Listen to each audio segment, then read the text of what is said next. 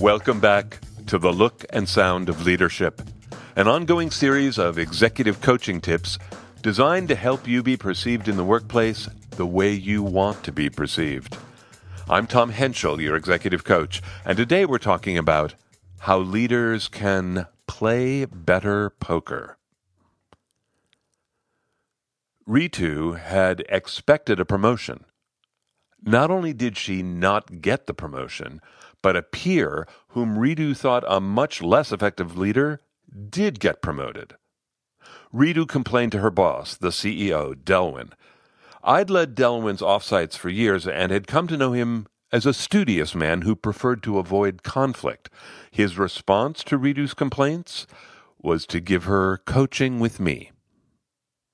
I began Ritu's coaching engagement by collecting data about her. When I asked Delwyn what he thought success would look like for her coaching, he said, she has to stop being so reactive. She's emotional all the time. She'll be in a meeting, hear an idea, and blurt out, That's ridiculous. It's insulting. Or she'll come to me and propose a project and expect me to greenlight it just because she gushes about how great it's going to be. You'd think by now she'd know I make decisions based on data. She has to calm down. In Ritu's 360 degree feedback report, two words were repeated over and over from every stakeholder group emotional and reactive. As she and I discussed the report, Ritu said to me, well, It's not a surprise. That's who I am. Always have been. Heck, I was probably eight or so when my older sister started calling me Queenie, as in drama queen. I said, So the report feels accurate. Well, she said, I didn't think it'd be so obvious to everyone, but yeah, yeah, it's accurate. But what am I supposed to do? This is the real me. You're being authentic, I suggested. Right. What you see is what you get. I asked, How much do you suppose being emotional and reactive was a factor in not getting promoted? She said, Knowing Delwyn? Probably a lot. Why do you think so? I asked. Well, just look at our disc profiles, she said, referring to the behavioral assessment I'd done with the team several years earlier. I am way out on the edge for being expressive, and he's on the exact opposite side, on the edge for being cautious. We couldn't get further apart.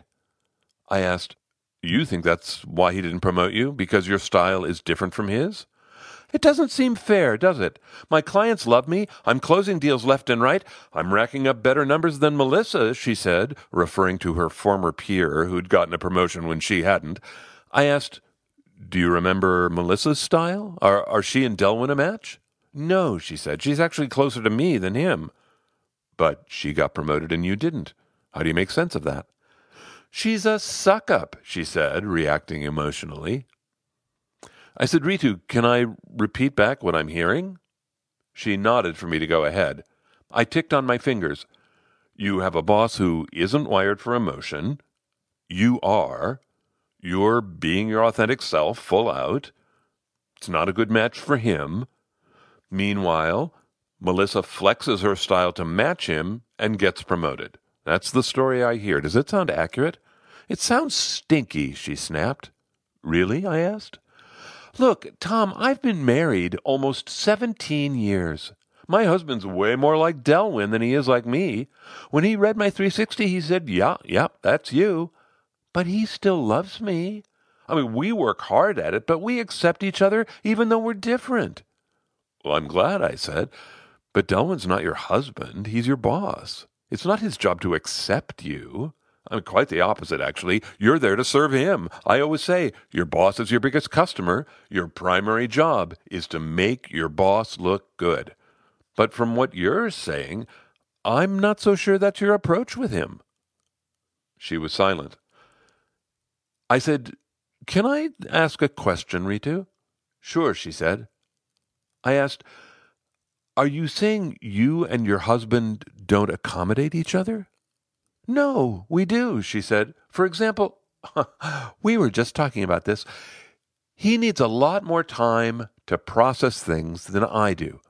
So after I bring something up that's important to me, I'll give him a day, sometimes two, before I come back to it.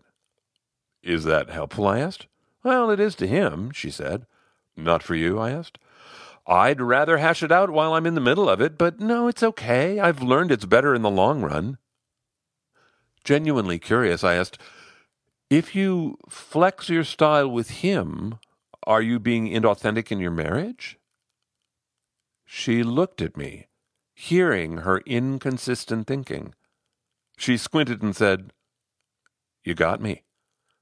I said, Ritu, I, I wasn't trying to play gotcha. I think it raises an important question. What's the goal of the situation? With your husband, it sounds like the goal is the long term health of the relationship. It is, she said. And what's the goal with Delwyn? I asked. To get him to see how good I am at my job, she answered. Huh, I said with a smile. How's that going for you? Not so good, she smiled back. Okay, I said, two ideas. First, I am not sure that getting your boss to see that you are good at your job is an achievable goal for anyone. You cannot control what he thinks about you. I'd suggest that you would be better off imagining the goal is to make him look good or to get yourself promoted. She laughed. Well, I definitely could get behind that one. Here's the second idea, Ritu. It's longer. I'd like to start with an analogy. Are you ready? Okay, she said. Do you know what a tell is at a poker table? I asked. She said, It's something you do that gives you away, right? Exactly, I said. It is unconscious behavior that telegraphs your situation. So let's suppose every time you get dealt a good hand, you tap your finger on your cards. But when you get dealt a bad hand, you keep picking up your cards and looking at them. If I watch you closely while you play, I'm going to figure out your tells pretty fast. And more often than not, I'm going to beat you. I went on saying, Now you could argue, hey, me giving free rein to my tells is me being authentic. And I would answer by asking, what is your goal when you sit down to play? Do you want to be authentic or do you want to win? Well, can't I do both? she asked. Oh, yes, I think you can, I said emphatically. But in your case, you say you didn't get promoted partly because you stuck with your authentic style, even though you know it's a mismatch with Delwyn. If that's true, I'd say your authentic self is contributing to an outcome you don't really want. But I don't want to be phony, she said. I replied, I think you can master your tells without being phony. I think you can flex your style and still be authentic. You've done it with your husband. You adapt your style to achieve a greater goal. I, I don't hear you saying you're being a phony in your marriage. She thought about that, then said, So what can I do? I said, I think there are two actions you can take. First, get conscious, raise your awareness. Tune in to when the emotional and reactive parts of you show up. Notice them. How do they feel in your body? What happens on your face? How do they change your voice? Get as aware of them as you can. She said, I'm not sure I'd like that. Why? I asked. Maybe I won't like what I see, she said. I said, Ritu, you're not noticing in order to judge or to justify either. You're noticing to collect data, build awareness. Okay, she said, let's pretend I could do that. What's the second thing? I replied, choose. Make a choice. Think about being that poker player. You want to win the hand? Now you know you have a tell. Is the tell going to help you achieve your goal? If not, manage it. Gain mastery. Practice controlling it. Learn to turn it off. Use your awareness to help you make a choice that is in your best interest. She gave a little laugh. that knocks the prop out from under my argument about just wanting to be my authentic self. I shrugged a little, saying, I don't know. I think making conscious choices about your behavior to achieve a better outcome can be a pretty high form of being your authentic self. During the course of our coaching, Ritu and I talked repeatedly about authenticity, awareness, and choice. It wasn't her natural path, but over time, those ideas helped shift her towards the look and sound of leadership. I have this authenticity debate with a lot of leaders. I know it is a concern. People want to feel authentic, and I say, good. I hope you do want to be authentic.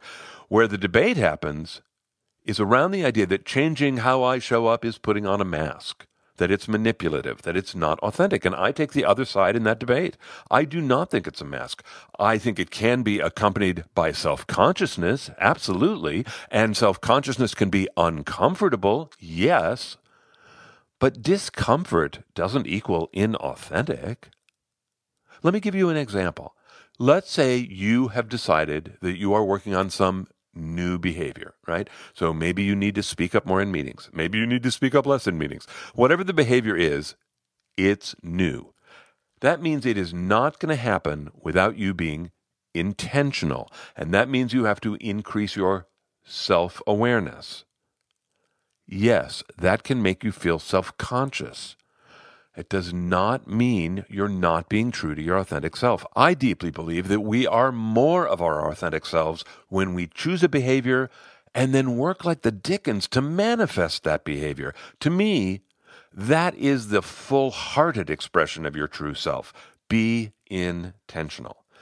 Now, sometimes at this point in the debate, a leader asks, How can I be more intentional? What does that mean? And here's how I answer We're all at the poker table, right? There's a lot going on.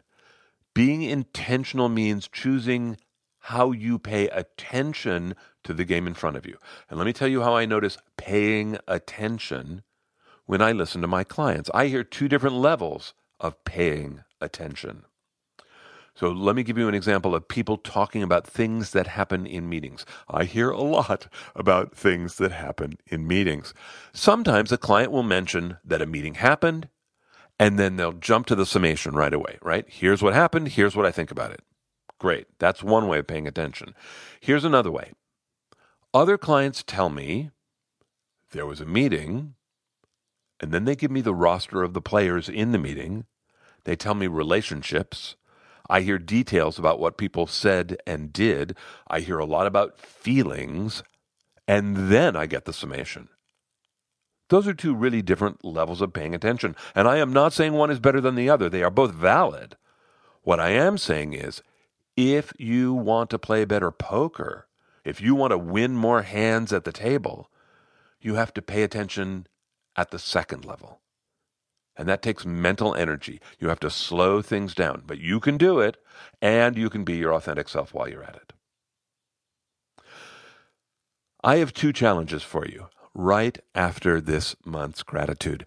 First, thanks to everyone who asked about my health. That was so sweet and surprising. Thank you. The backstory is that last month I briefly mentioned I'd had some surgery, and a whole lot of you sent me good wishes. Thank you. It was very touching.